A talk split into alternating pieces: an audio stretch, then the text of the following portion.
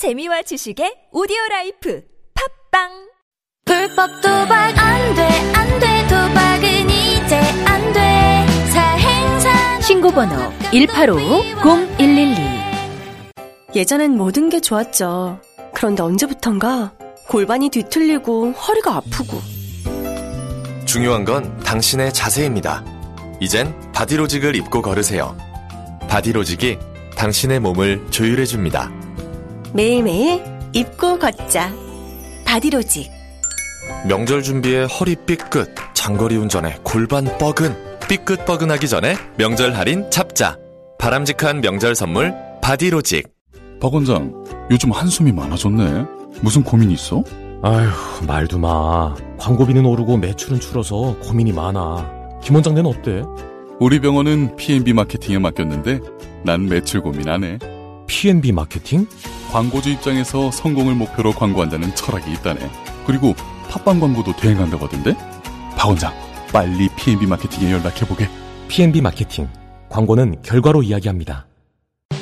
빛이 조명 빛이 조명 사랑 비추고 빛이 조명 빛이 조명 행복 밝히고 내 생활의 스포트라이트 조명이 필요할 땐 조명은 빛이 조명 검색창에 빛이 조명 육아휴직을 내려고 해도 회사 눈치가 보여서 출산휴가로 승진이나 업무에 지장이 생길까 걱정돼요.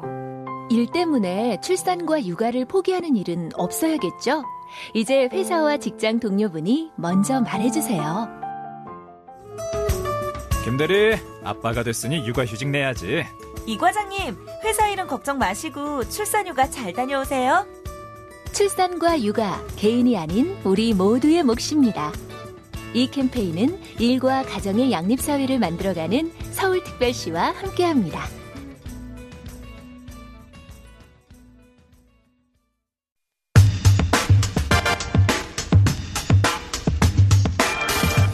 어제 정부가 어, 부동산 대책을 나눴습니다. 네, 강력한 대책이라는 평가가 있습니다. 문제는 이제 이 대책이 얼마나 강력한지 피부에 잘 와닿지 않는다는 건데요. 해서 이걸 직접 발표한 김동연 경제부총리 원래 월, 격월간 하기로 해가지고 135를 나오셨는데 넉 달간 안 나오셨던 분입니다. 네. 본인이 급하니까 나오신 겁니다. 안녕하십니까. 아, 예, 안녕하십니까. 아, 좀 네. 억울한데요. 저는 어제 밤 10시 넘어서 그냥 출연했는 얘기 듣고 네. 부랴부랴 나왔는데 저희가 예, 안 나오시면은 어. 구인 명령? 예. 이번에는 꼭 나오셔야 되거든요. 예. 예. 직접 발표하신 분이고 그 뭐그 뭐, 뉴스에 끊임없이 지금도 나오고 계십니다. 네. 네.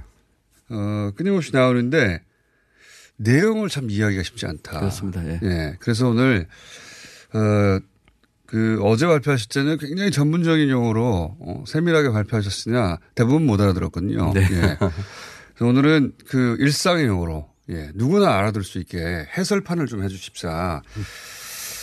어, 여기서 실력이 드러나는 거죠. 네, 노력, 노력해 보겠습니다. 네. 자, 첫 번째. 우선 그 9.13 이제 주택 방안이라고 부르는데 발표한 날을 따서 보통 어, 이 철학이 뭡니까? 어떻게 가겠다는 건지 그것부터 좀 설명해 주십시오. 예. 그 두 가지로 간단히 말씀드릴 것 같습니다. 하나는 투기를 확실하게 잡겠다. 투기를 잡겠다. 예. 두 번째는 실수요자는 역시 확실하게 보호하겠다. 음. 이렇게 두 가지를 이해를 하시면 되겠습니다.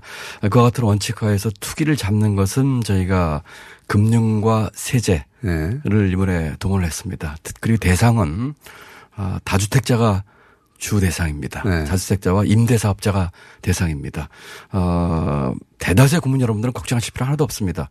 왜냐하면은 아, 이번에 종부세 예를 들어서 올렸는데. 네, 종부세. 예, 종부세를 올렸는데. 첫 번째 철학은 그러니까 자신이 살 집, 실제 거주할 집, 실소유자 이분들 말고 집이 여러 채 있다거나 또는 뭐 투기의 양상을 보이는 것 이거는 철저히 잡겠다. 그렇습니다. 예, 예 투기를 확실히 잡고 집값을 안정시키겠다 예. 하는 것이 정책의 목표고요.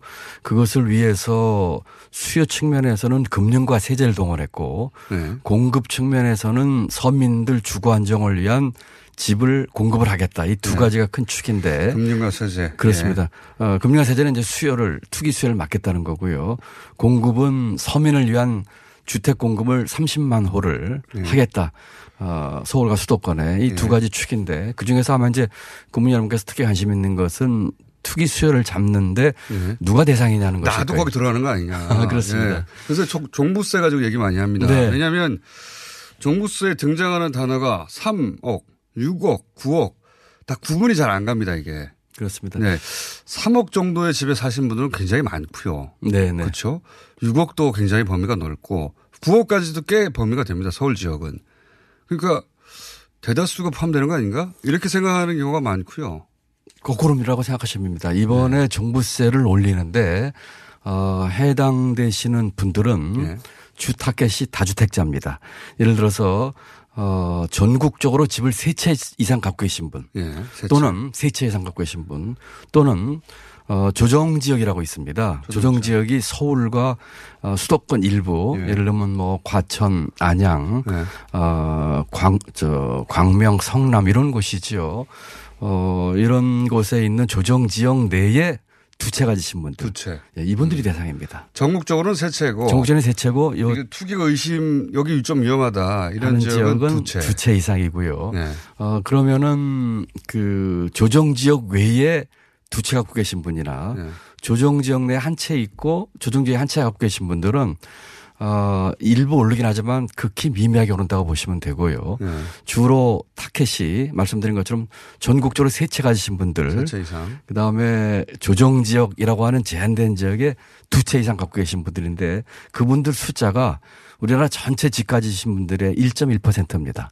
아, 그거밖에 안 돼요? 아, 그거밖에 안 됩니다. 우리나라 집 가지신 분들이 모두 1350 세대 정도 되시거든요. 예.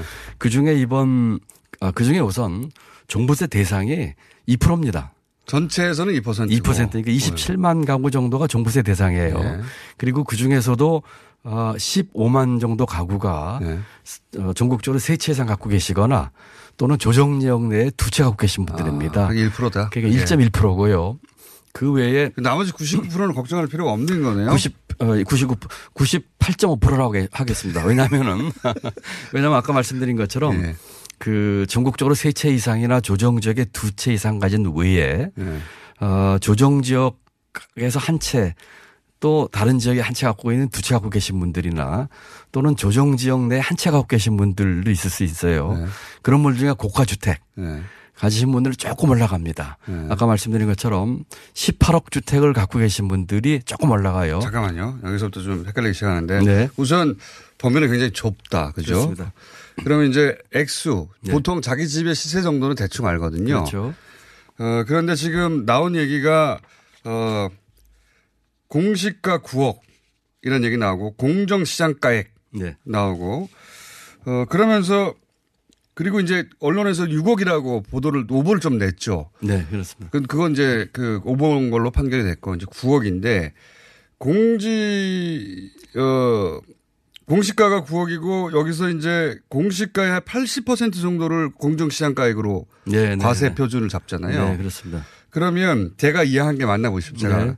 아침에 약간 브리핑을 했었는데 어, 공시가가 이제 절반을 좀 넘거나 좀 부족하거나 그렇죠. 예, 실거래가에 지역에 따라 공시 가격이 아파트 경우 한 70% 되고요. 예. 주택 경우는 한 4, 50% 됩니다. 예. 그래서 이제 중간으로 이제 잡아보죠. 50%. 네. 계산하기 쉽게. 그러시죠. 그러면 그 공시가가 실거래가의 절반이라고 치고 평균적으로 전국적으로 그 다음에 그 공시가에서 공정시장가액으로 이제 과표를 하니까 거기서 공시가의 80% 아닙니까 현재? 네, 네. 그러면 40%가 되는 거예요 그 실거래가에. 네, 네. 그렇죠. 네. 그러면 9억이라고 치면 네. 역산하면 대략 20억 원저리가 돼야 네. 종부세 대상이 되는 거 아닙니까 지금? 그게 조금 이제 아, 그- 꼭 그렇진 않고요. 꼭 그렇지 않고 다 여기서 복잡해지는데. 이게 복잡해지는데 예. 공시 어 일가구 1주택 같은 경우에 그 공시 가격 9억인데 네. 9억이면 시가로 한 13억 정도 됩니다. 어, 아파트 같은 경우. 그렇습니다. 네. 아파트 경우에 13억 정도 되고요. 그리고 공정시장 비율이라고 하는 거는 거기에다가 세율을 할 때 곱하는 숫자입니다. 그렇죠, 0.8이라는 그렇죠. 숫자는. 네. 그렇기 때문에 대상이냐 아니냐는 공정 가격, 공정 가격 비율하고는 상관이 없습니다. 아, 그래요? 공시- 그렇습니다. 그러니까, 시- 그러니까 일반 국민들이 이해하시는 그 시가로 이해하시면 좋을 것 같아요. 네. 시가로 우리 집이 1가구 1택이 한 13억 정도 되면은 어, 종부세 대상인데. 네. 이미 이미 그렇지 않습니까? 이미 그렇습니다. 그런데 네.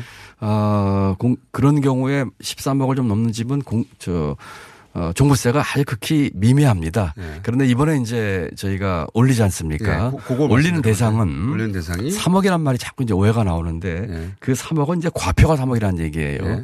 요것을 시가로 얘기를 하면은 한 18억 정도 된다. 그렇습니다. 그러니까 뭐 3억이다, 6억이다, 80억 이게 다 잊어버리시고 네. 시가로 우리 집이 1가구 1택이 18억이면은 그렇게 이번에. 종부세가 올라간다. 그런데 얼마 올라가냐? 아까 제가 이렇게 말씀드렸습니다. 1가구 1주택 중에 고가주택이 대상이거든요. 18억 이상. 1가구 1택은 많이 안 올라갑니다.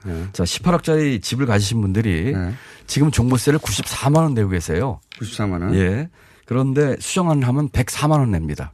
얼마 안 10만 원, 되네요. 10만 원 올라갑니다. 그러니까 이거는 정상적으로 1가구 1주택인 분. 그렇습니다. 네. 그러니까 1가구 1택인 분들은 1년에 10만 원 정도 올라가는 10만 원. 올라가는 네. 거고요. 그러니까 18억 집 경우에는 네. 그러면은 24억짜리 집은 얼마로 올라가냐? 24억 집. 그거는 지금 180만 원 정도 내고 계시거든요. 네. 290만 원 냅니다. 110만 원 정도 올라가는 거예요. 네. 그렇기 때문에 결론적으로 말씀드리면 1가구 1택 가신 분들은 대부분에 해당이 안 되시고 해당이 되신 18억 이상 되시는 분들도 뭐 이것이 뭐 집이 100억, 200억짜리 가지 않는 한 네. 크게 오르지 않는다.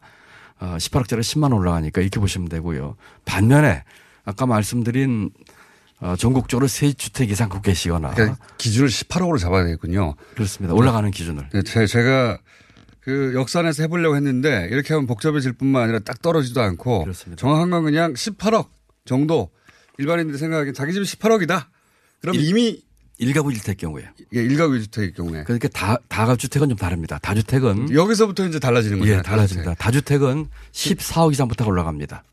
그러니까 집이 여러 채 있는 가지고 분들. 있으면 이제 점점 손해가 늘어나기 그렇습니다. 시작하는 거죠. 왜냐하면 종부세 대상이 네. 1가구 1택은 어, 공시지가 기준으로 9억인데 네. 다주택은 6억이거든요. 아하, 다주택이 6억이군요. 그렇습니다. 그렇기 때문에 네.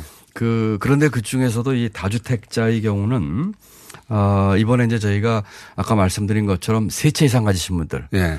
조정 지역 쉽게 얘기하면 서울 지역 내에 집두 채 가지신 분들은 네. 이번에 종부세가 올라갑니다. 음. 그리고 그렇게 올라가시는 분들이 다주택자 경우가 전그 집 소유한 분들의 1.1%에 1.1%. 불과합니다. 그러니까 1.1%를 위해서 어, 어떤 의미에서 화를 내는 분들이라고 할 수도 있습니다. 그렇습니다. 자기는 전세 살면서. 그렇습니다. 그러니까 과, 과세 폭탄이란 말이 예, 말이 안 되는 거네요, 이게. 그 전국민이 보실 적에는 말이 안 되는 것이고 저희가 종부세를 지난번에 사실은 그 발표를 했는데 이번에 더 올렸는데 네. 종부세에 대한 정부 입장은 크게 세 가지입니다. 하나는 이 보유세를 올리겠다. 네. 두 번째는 어, 이것을 집이 팔아서 이익이 실현되는 것이 아닌 자산 보유이기 때문에 점진적으로 올리겠다. 네. 세 번째는 여기서 걷어들인 돈은 전부 지역 균형에 쓰겠다. 네. 중앙정부 안 음. 쓰고 이렇게 됐는데 최근에 이제 시장 가격이 워낙에 요동을 치다 보니까 단계적으로 올리겠다는 걸 제가 땡겨서 이번에 다시 올리는 거를 발표한 겁니다. 음. 그러니까 다주택자 같은 경우 예를 들면 이렇습니다. 예를 들어서 집이 세 채 이상 있다. 예. 또는 조정직이 두 채 이상 있다. 그런데 네. 우리 집이 시가로 합쳤더니 19억이더라. 네. 하시는 분들은 어, 두 배 이상 올라갑니다. 두 배 이상. 종부세가 음. 30억이다.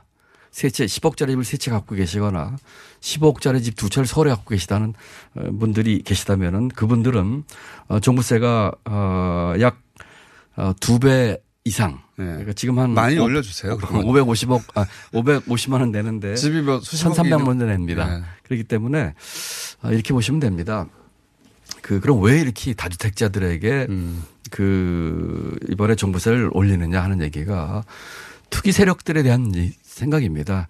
물론 그 좋은 의미 임대 사업을 하시면서 전월세 시장을 안정시키는데 기여하시는 임대 사업자분들은 좀 억울하신 면도 없잖아 있겠지만 일반 국민들이 생각할 적에 전국적으로 집이 세 채 있다 또는 서- 집이 두 채 있다 서울에 어, 또는 이 조정지원 이런 분들에 대해서는 일단은 저희가 그 투기 세력일 수 있다고 하는 가능성을 음. 많이 생각을 한 거지요. 그래서 소위 이제 요즘은 투기 양상도 똘똘한 한 채에서 요지에 하나 사가지고 네네. 시세 차익 노리는 분들도 있으니까 네네. 실제. 네네. 근데 이제 정신은 이런 거군요. 하나만 더 말씀드리면요. 예. 자기 집 살 것만 사라. 그렇습니다. 남의 기회를 뺏지 말라 이거 아닙니까? 금융 쪽 규제를 말씀드리면은 조금 더 저희 취질 이야기 쉬우실 것 같아요. 이번에 금융 쪽에 저희가 그, 어, 그 주택 담보대출 받는데 제한을 좀 뒀거든요. 메시지는 굉장히 단순합니다. 아까 말씀드린 것처럼 그 조정 지역, 투기 지역, 투기 과열 지구에 집 한 채 있는 분들은 네. 또 다른 집을 사는데 저희가 그 주택담보대출 안 해주겠다는 겁니다. 음. 그러니까 집에 있는 분들 그 자기 돈 싸놓고 있는 분들이 사는 거 어떻게 하겠습니까? 그렇죠. 그렇지만 어, 이번에 금융 규제에서 저희가 주는 여러 가지 메시지 중에 가장 단순하면서도 어, 강한 메시지는 그 투기 지역, 투기 과열 지구 조정 지역 내에 있는 분들이 집 한 채 있다면은 네. 또 다른 집을 살 적에는 저희가 주택담보대출 안 해주겠다. 음. 이것이 메시지입니다. 이 두 가지를 결부시키면은 종부세에서 어, 세 가구 이상 집 가지고 있는 분들 세 주택 이상 또는 조정제 두 주택 이상 갖고 있는 분들에 대해서 세금을 저희가 종부세를 올렸거든요. 그다음에 금융에서는 그 지역 내 한 채 있는 분들이 또 집 살려고 할 때는 음. 뭐 자기 돈 내고 하는 건 할 수 없지만 어, 주택담보대출은 안 해주겠다. 그러니까 집 여러 채 있는 사람들은 세금 많이 낼 걸 각오해야 되고 집 한 채 있는데 실제 고유한 거주 목적 이외의 집을 또 살려고 하면 자기 돈으로 사고 은행에서 빌릴 생각하지 마라. 그렇습니다. 네. 아, 대신에 서울이나 그런 조정지에 있는 분들이 어디 지방에 집을 사겠다. 그건 음. 괜찮습니다. 그건 괜찮고. 그 지역 내, 조정 지역 내, 투기 지역 내에 내가 집한채더 사겠다는 분들은 이사나 어, 부모 봉양은 예외를 해. 그건 그렇습니다. 그러니까 음. 예를 들어서 내가 부모를 봉양하고 있는데 분가를 한다든지. 네. 그건 뭐 예외를 해야죠. 그렇죠. 내가 집이 서울에 있는데 어, 지방에 발령 나서 전근을 간다든지 네. 하는 분들은 괜찮고 또 그뿐만 아니고 음. 그, 어, 그 일 시적 이주택자가 있을 수 있습니다. 네. 어, 그러니까 예를 들어서 어, 내가 집을 하나 살려고 하는데 지금 살고 있는 집을 팔겠다 하는 분들 2년 내에 팔겠다 하는 분들에 대해서 또 저희가 규제를 그 또 풀어주는 그런 조치가 있기 음. 때문에 그 세금 면에서 다주택자 그 다음에 금융 면에서 한 집 있는 분들이 어, 투기 지역 내에서 한 집 더 사는 걸 규제하니까 정부의 메시지는 심플한 것이지요. 이런 것을 통한 투기 수요를 막겠다 이런 것이 큰 하나의 음. 축이고 또 다른 축은 예. 어, 서울과 수도권에 저희가 어, 공공택지 30 곳에 예. 30만 호를 어, 저희가 그 제공하겠다. 그거는 열흘 후에 발표한다면서요. 그렇습니다. 예. 그 중에 이제 1단계 걸 발표를 하고요.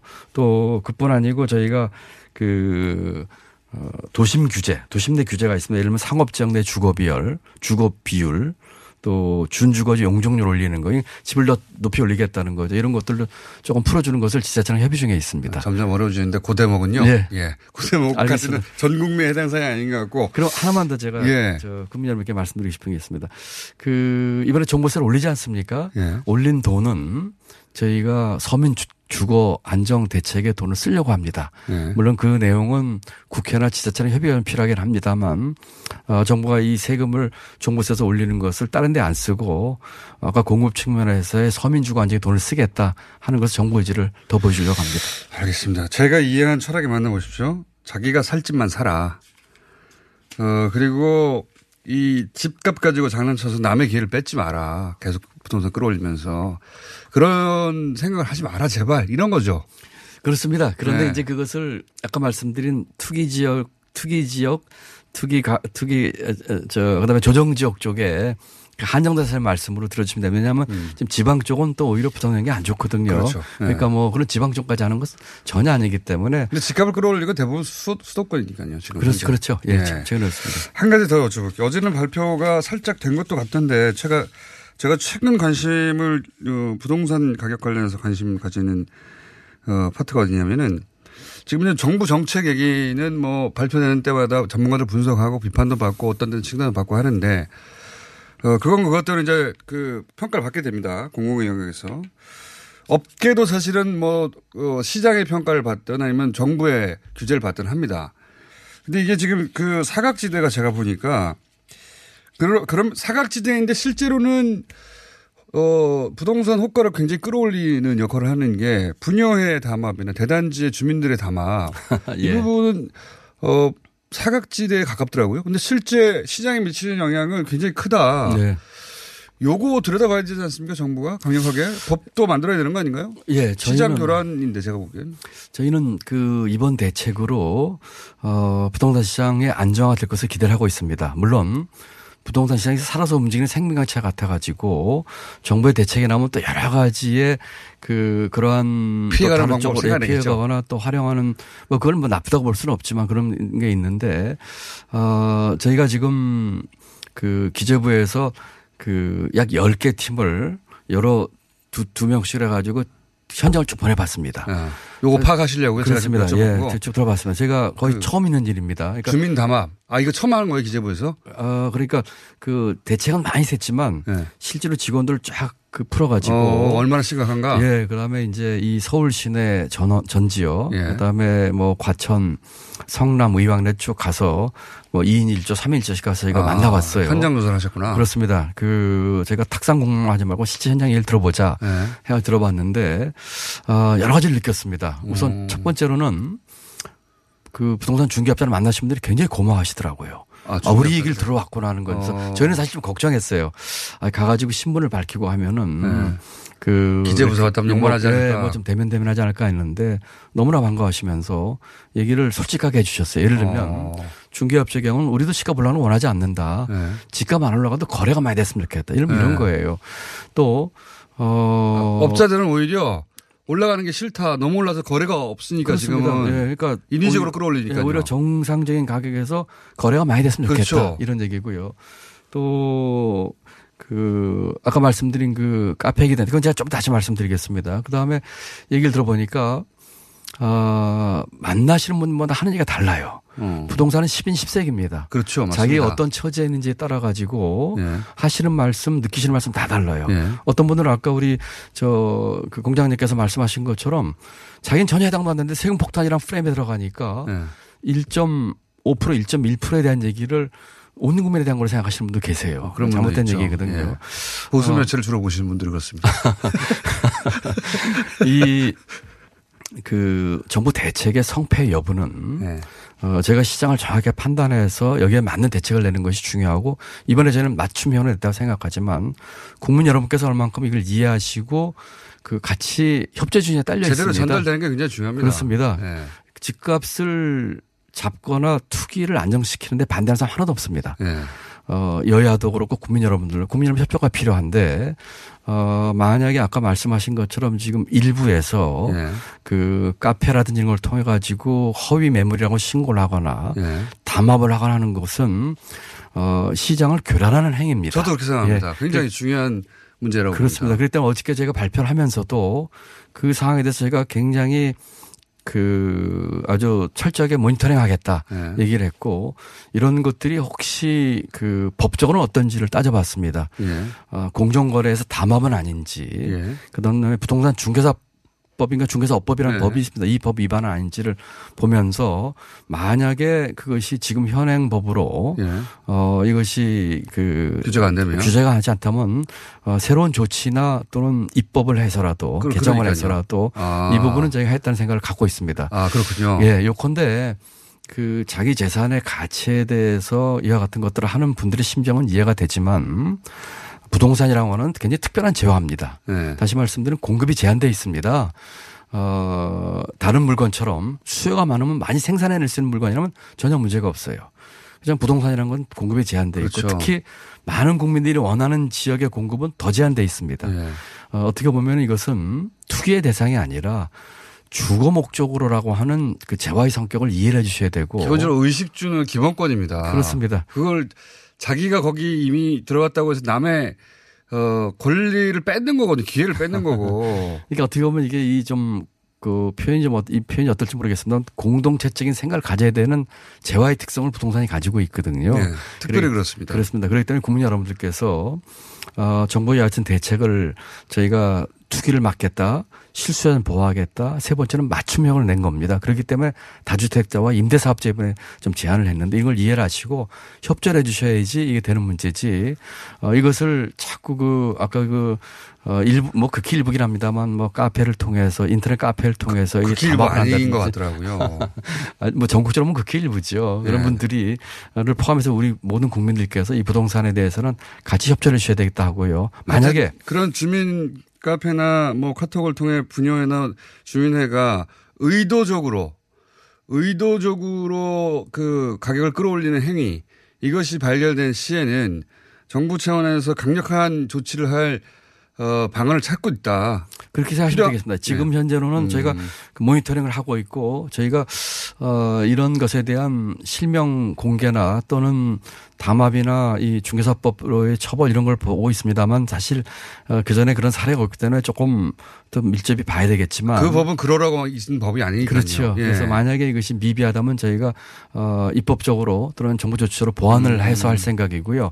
만약에 이와 같은 저희는 어 이번에 낸 대책으로 어 시장 안정화에 효과가 있을 거라고 보지만은 부동산 대책은 한 정책으로 쾌도난마식으로 한 번에 해결 안 되니까. 한 번에 오랫동안 해결하는 방법이 없습니다. 네. 어, 영원히 하- 해결할 수도 없고요. 그렇기 때문에 지금의 시장 상에 맞는 대책을 내놓은 것이고 저게 작동하리라고 보지만 만약에 또 시간이 흘러가지고 부족하면 다시 부족하거나 시장에 불안정한 모습을 보인다면 더 강력하게 다시 나오자. 신속하게 음. 단호하게 그 부동산 그 안정화 조치를 취하겠다는 정부의 강력한 의지를 말씀드립니다. 주민 담합도 우리가 보고 있다. 지금 모니터링 그렇습니다. 단계고 예, 강력한. 조치가 어, 마련될 수 있다. 뭐 예. 여러 가지 방안을 찾고 있고 이 부분에 대한 문제의식을 갖고 있고 가지고 어, 필요하다면 조치를 하겠다 이런 말씀을 드립니다. 강력하게 대처해야 된다고 봅니다. 저는.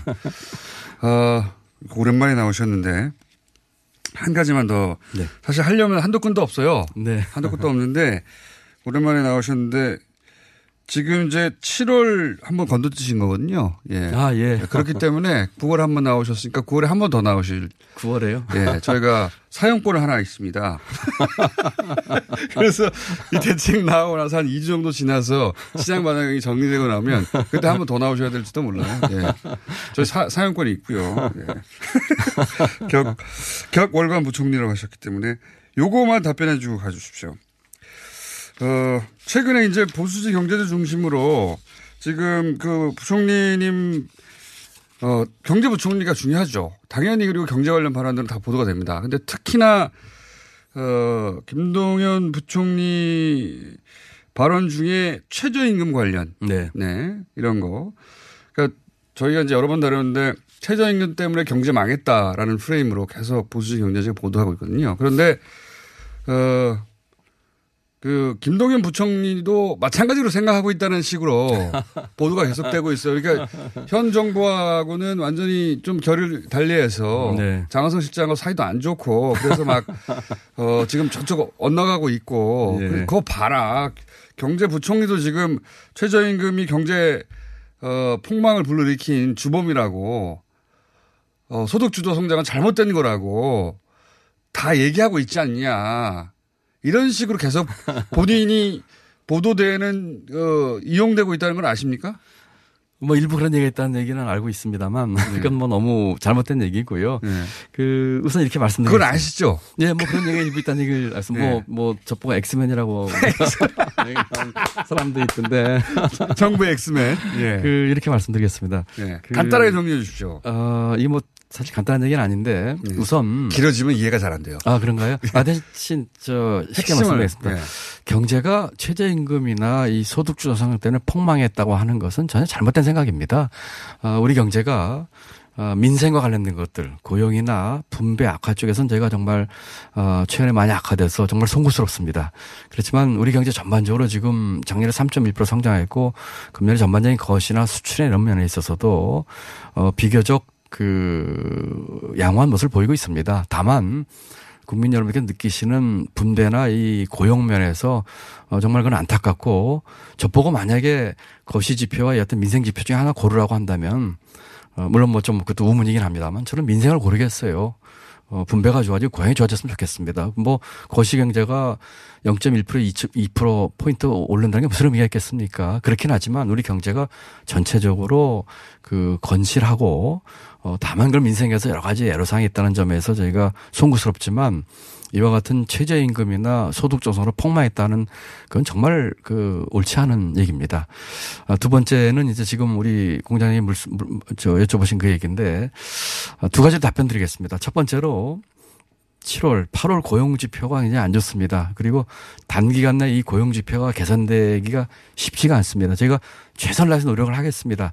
그렇지만 단기적으로 좋아 보이지 않습니다. 그리고 8월 지표를 봤을 적에는 어 저희가 구조적인 원인과 경기적인 원인이 물론 크게 있지만 어 최저임금을 포함한 정부의 정책적인 점에서 이 방향에 맞고 우리가 가야 될 방향은 분명하지만 그런 것들이 어 작용을 해서 어, 고용 지표에 영향을 미쳤다 하는 것을 저희가 또 말씀 안 드릴 수가 없습니다. 이 경기나 구조적인 면만 가지고 설명할 수 없는 부분들이 8월 집회에 많이 나왔기 때문이기 때문에 그런 얘기를 하는 것입니다. 두 번째로 그러면 뭐 엑스맨이다 이런 얘기에 대한 것인데 제가 우리나라 경제 운영을 어떻게 보면 책임적인 사람입니다. 누구보다 우리 경제가 잘 되길 바라고 우리 정부가 잘 돼야 되는 것이거든요. 그런데 어, 또 우리가 하고 있는 지금 방향이 크게 봐서 맞다고 보고요. 그런데 문제는 정부가 하고 있는 이런 정책들이 성공을 하기 위해서는 시장의 수용성, 시장과의 소통, 어, 이런 것들이 대단히 중요합니다. 그렇기 때문에 어 어떤 면에서는 저희가 생각하고 있는 이런 것들을 솔직하게 말씀드리고 시장 소통을 하면서 우리 경제 잘 되게끔 하는 것이 대단히 중요하다는 그런 측면에서 어, 필요한 알겠습니다. 것입니다. 아, 이런 것들이 음. 대통령의 국정 운영, 우리 정부의 국정 운영에 있어서 도움이 된다고 생각을 하기 때문에 하는 것이지 다른 어떤 생각이나 엑스맨 아니세요? 전혀 아니죠. 저는 뭐 그런 말인지 모르지만 와이맨입니다. 오늘은 저희가 준비한 시간이 아- 아쉽게도 여기까지밖에 없어서 근데 조만간 조만간 다시 모시겠습니다. 네, 네, 뒷부분 얘기도 노력하겠습니다. 들을 게 또 많거든요. 네, 오늘은 하겠습니다. 부동산 얘기가 주였고 어, 한 달 이내에 다시 나오시는 것으로 약속하신 것으로 공개적으로. 네, 하여튼 뭐 노력하겠고요. 우리 국민 여러분께도 이번에 그 부동산 안정화 대책을 정부한 것에 많은 지, 지와 협조를 부탁드립니다. 알겠습니다. 지금까지 김동연 경제부총리였습니다. 감사합니다. 네, 감사합니다. 탐라 오렌지에서 여름철 감귤을 소개합니다. 황금향. 아, 여름에 감귤이 이렇게 맛있을 수 있네. 탐라오렌지의 황금향. 지금 인터넷에서 탐라오렌지를 검색하세요. 직접 드셔도 좋고 선물용으로도 최고입니다. 전화 주문도 가능합니다. 010-2827-3917 010-2827-3917 말이 살찌고 나도 살찌는 계절 10월 일에 찌든 나 문화생활을 즐기기로 결심했다. 아 아니다. 너무 비싸다. 이대로 포기해야 하나? 맙소사. 세계적인 거리예술 40여 작품이 모두 무료라고? 엄청나다. 10월 4일부터 7일 목금토일 서울광장 일대 서울 거리예술 축제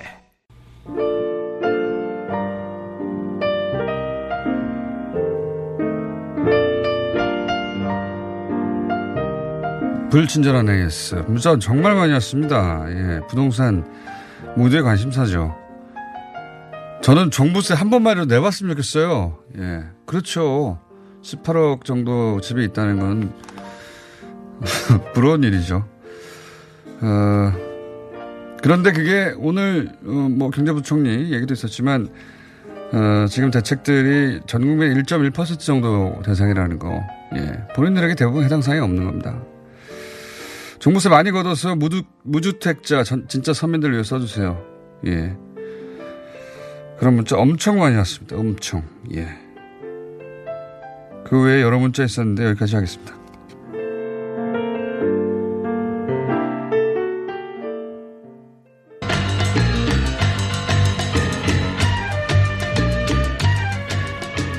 흑금성! 네. 지난주는 해외 다녀오셨죠? 예. 예. 요즘 바쁘세요.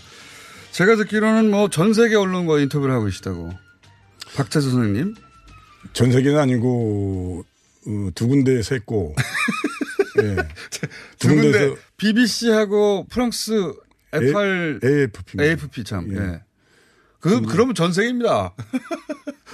이제 미국 분- 쪽에서 연락 없습니까? 예, 지금 그쪽에서 대기자가 직접 와서 인터뷰를 하겠다고 했는데. 아, 미국 쪽에서도? 예. 아직 제가 그 목적과 내용을 지금 조율이 안 돼 가지고 결정을 못 하고 있습니다. 아, 미국 어디입니까? ABC입니다. 미국 ABC 인터뷰 한다는 어, 좀 기다려 봐 이러시는 거군요. 야, 이게 굉장히 그 드라마틱하고 예외적이고 독특한 사례죠, 실제. 그, 이, 소위 이제 업계라고 할게, 할게요. 이 공작 업계에서 어, 상대 국가 정상까지 만나는 그런 성공한 전 세계적으로 드물지 않습니까? 이제 밝혀지지 않을 뿐이지 있을 수 있죠. 있을 수는 있죠. 예. 어, 과거 역사를 봐도 충분히 가능한 얘기들이고요. 어, 다만 그것이 이제 각국의 보안으로 이렇게 처했기 때문에 모를 뿐이지 아마 충분히 있을 리가 가능합니다. 있긴 있지만 드문 케이스일 것 같아요. 예. 근데 이제 이게 밝혀지고 예. 그러면서 감옥 갔다 오고 어, 다시 나와서 이게 영화로 만들어지고 이런 케이스는 정말 드물죠. 예, 그건 좀 드문 것 같습니다. 예, 전 세계적으로 거의 유일하지 않을까 생각드는데 지난 토요일 날 지난주에 예. 그것이 알고 싶다 해서 선생님 사건이 다뤄졌어요. 예. 보셨죠? 예, 한 달 동안 취재 준비를 하고 예. 그 나왔습니다.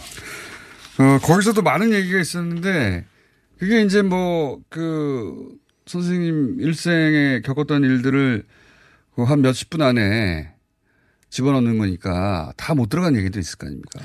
하고 싶은 이야기 중에. 그 혹은 나온 것 중에 좀 보완하고 싶은 얘기도 있을 수 있고. 일단은 그 시간적인 공간적인 그리고 여러 가지 상황이 네. 제한됐음에도 불구하고 그 제작진들이 최선을 다했다고 저는 이렇게 평가를 하고 싶습니다. 어, 할 수 없는 여러 가지 상황이 있었겠죠. 예. 예, 그래서 저는 그와 별개로 어, 재판 조사 과정에서의 문제점은 제가 반드시 그 제 개인의 문제가 아니라 이건 짚고 넘어갈 문제가 아닌가 이렇게 자, 생각합니다. 그러면 재판 관련 왜냐면은 어, 선생님은 처음부터까지 그리고 지금까지도 무죄를 주장하고 계신데 아니 그렇지는 않습니다. 왜냐하면은 예. 이 보안법에 만약에 이렇게 적용을 시키면은 예. 제가 한 행위가 전부 거기 해당이 돼요. 아 물론 그렇죠. 예. 물론 그런데 그걸 국가의 명령을 받고 한 거 아닙니까? 그때는 그렇다 하더라도 저는 그 조사 과정도 그렇고 재판 과정에서도 예.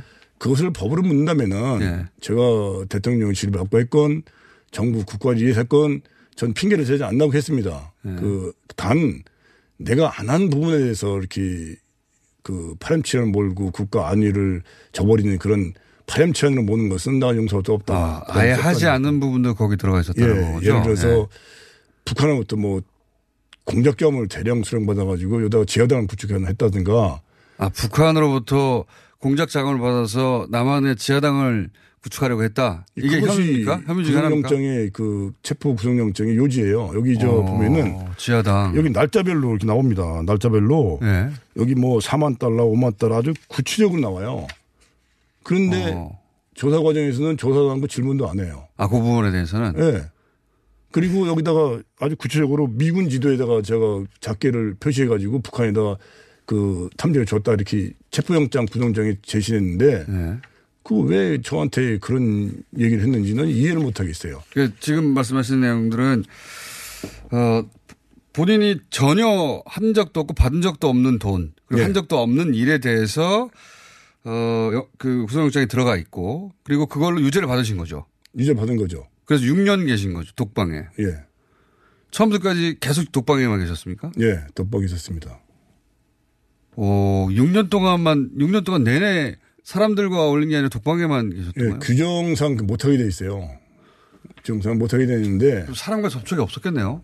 그 운동 시간에 잠깐 나와서 얼굴 보는 거죠. 그 운동도 그 대운동장이 아니라 그 제가 같은 경우는 제한돼 있어요. 조그만 손바닥만한 운동장에서 바람 쐬다 들어오는 겁니다. 방의 크기는 얼마나 됩니까? 1.5평입니다.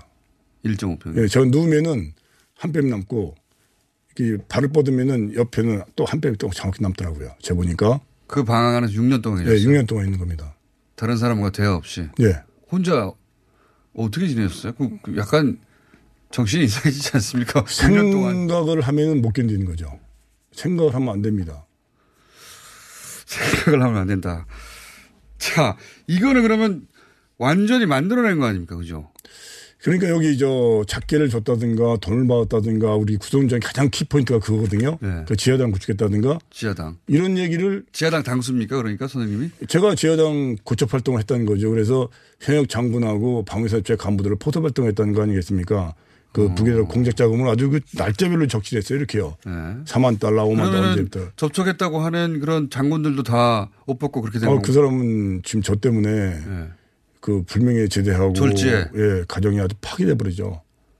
그럼 선생님 가정도 파괴됐겠습니다만. 네, 저는 견뎠습니다. 제 가족들이 힘이 돼서 견뎠습니다. 야 이거 그러면 다시 바로 잡아야 될 사건이네요. 분명히. 저는 그 얘기를 분명히 하고 싶어요. 왜냐하면은 오죽하면 재판 과정에서 재판장이 네.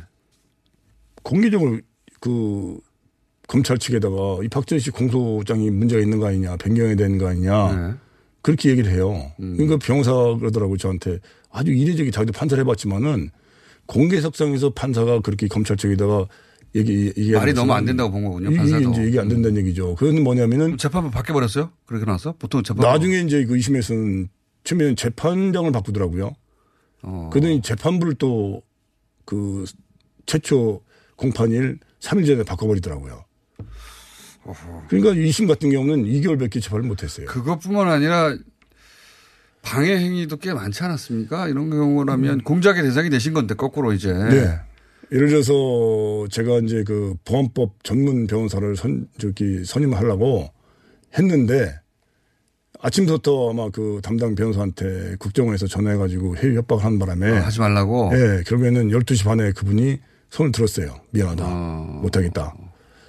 예를, 그리고 그, 뭐 언론사 간부 같은 경우는 제가 이렇게 증인 신청을 하면은 했더니 공개적으로 그 위에 분이 불러서 국정원에서 좀 나가지 말라고 하니까 나가지 마라. 아. 네. 증인, 그러니까, 어, 유리한 증인을 불러도. 네.